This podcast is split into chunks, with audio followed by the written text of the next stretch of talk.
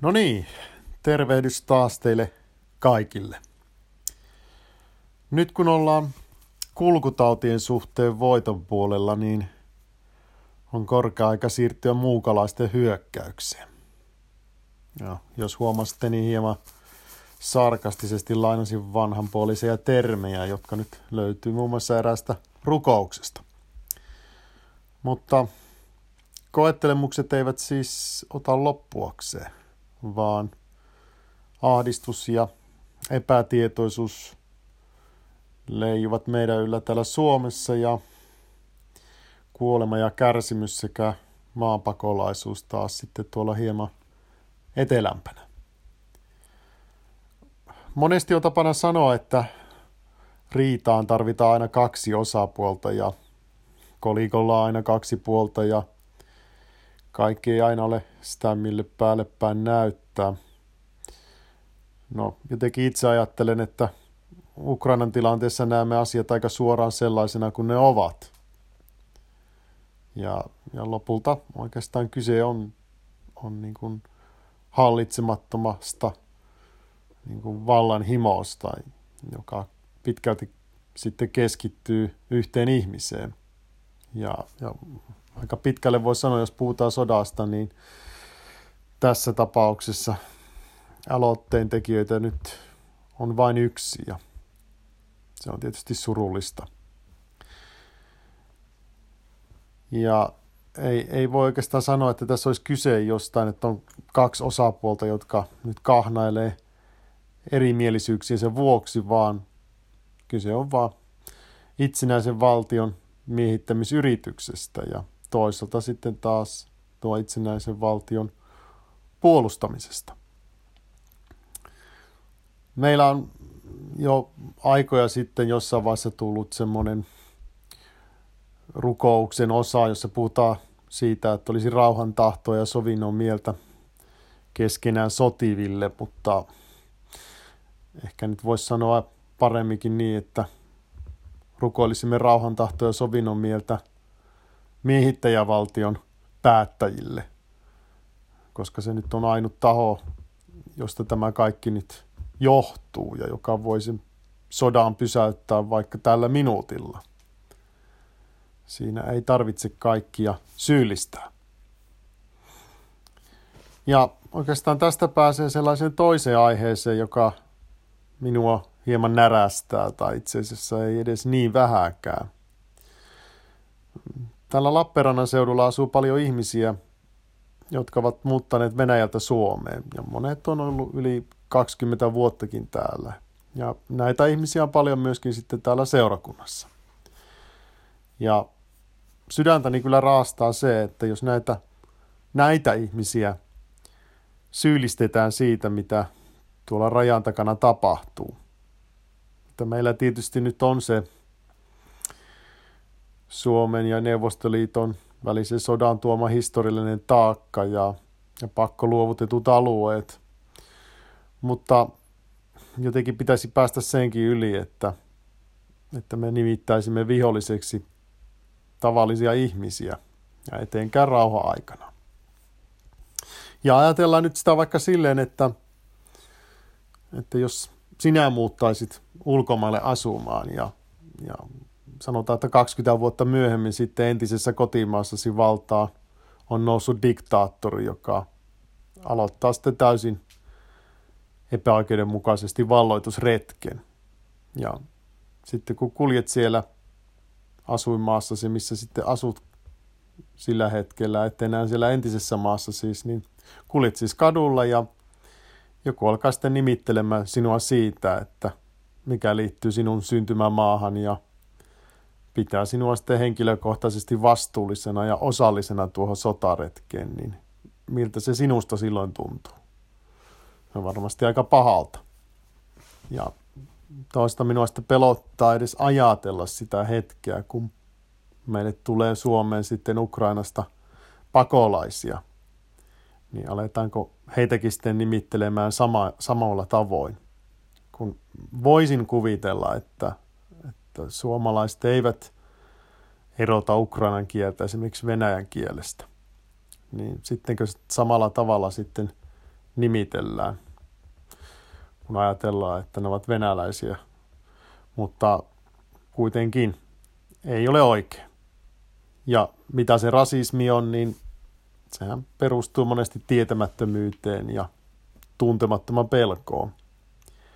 Siinä nousee esille sellaiset jotkut primitiivireaktiot, joilla sitten on hyvin vähän tekemistä järkevää ajattelun kanssa. Mutta vilpittömästi toivon, että meillä olisi sen verran järkeä, että osaamme osoittaa sitä syyttävää sormea sinne suuntaan, jonne se oikeasti kuuluu. Eikä niin, että puramme pelkojamme viattomiin ihmisiin vielä moukkamaisella tavalla.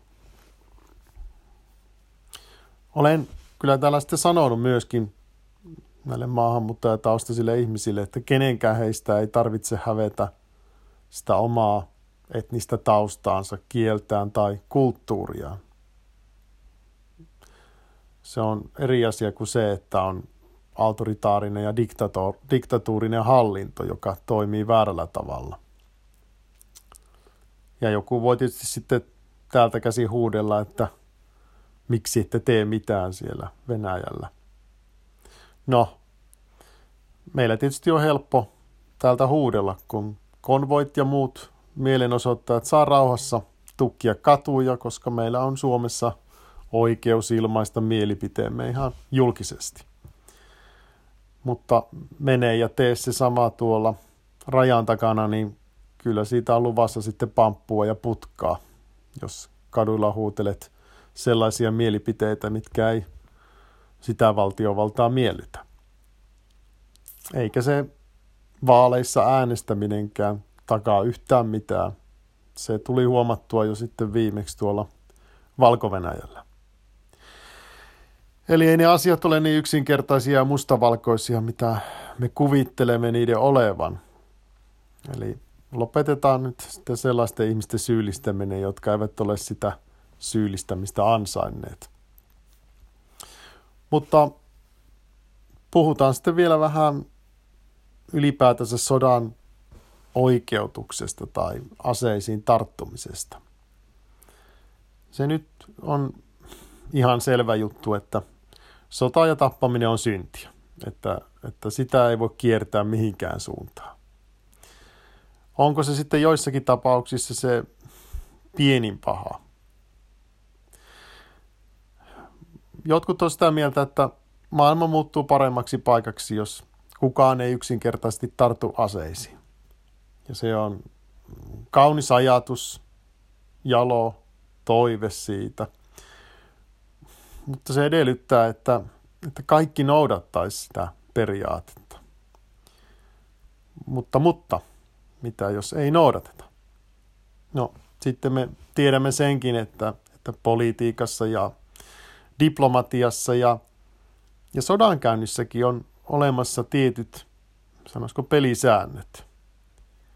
Mutta, mutta, mitä jos joku ei noudata niitäkään? Auttaako se silloin, että seisomme tumput suorina ja antaisimme diktaattorin saavan tahtonsa helposti lävitse? Silleen vaan, että tule vaan tänne, marssin vaan rajojen yli. Eräs sotilaspappi kertoi varusmiehelle tätä asiaa sillä tavoin, että ajatelkas tilannetta, että oli sitten kotona. Ja yhtäkkiä joku sieltä sitten rynnistää ove läpi sisälle ja uhkaa teidän perhettäne väkivallalla. Alkaa pahoinpidellä ja varastaa. Niin seisositteko te paikallanne ja antaisitte sen kaiken tapahtua vai toimisitteko te? Ja näin se on, että suurin osa varmasti toimii. Ja se on juuri se, mitä ukrainalaiset tekevät juuri nyt. He eivät varmasti halunneet sotaa, mutta kun joku uhkaa kotia, perhettä, omaa maata, vapautta, niin silloin on pakko toimia. Ja tätä kotivertauskuvaa voi tietysti jatkaa pohtimalla sitä, että mitä voisit tehdä etukäteen, että kukaan ei edes sinne kotiin tunkeutuisi. Ja se on jotain, mikä selittää sitten puolustus, puolustusvoimien ja rajavartiolaitoksenkin roolin.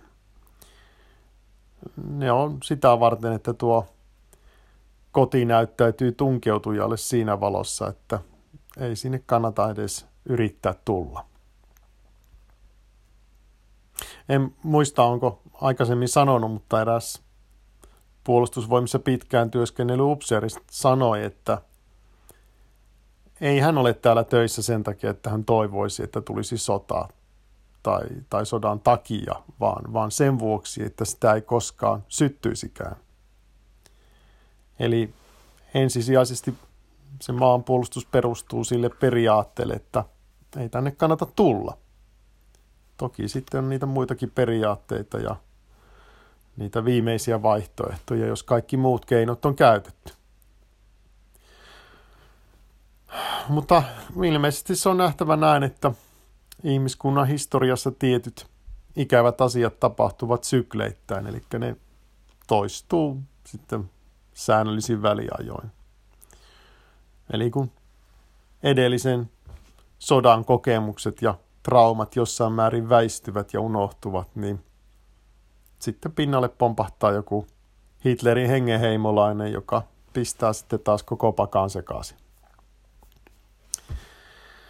Eli me elämme kriisissä ja kaiken kauheuden keskellä tuo kriisi johtaa myös väkisi aina muutokseen. Ja minä itse haluan elää siinä uskossa, että se lopputulema on sellainen, että diktaattorit kaatuvat ja vapaus ja ihmisoikeudet voittavat. Voimia ja kärsivällisyyttä teille kaikille.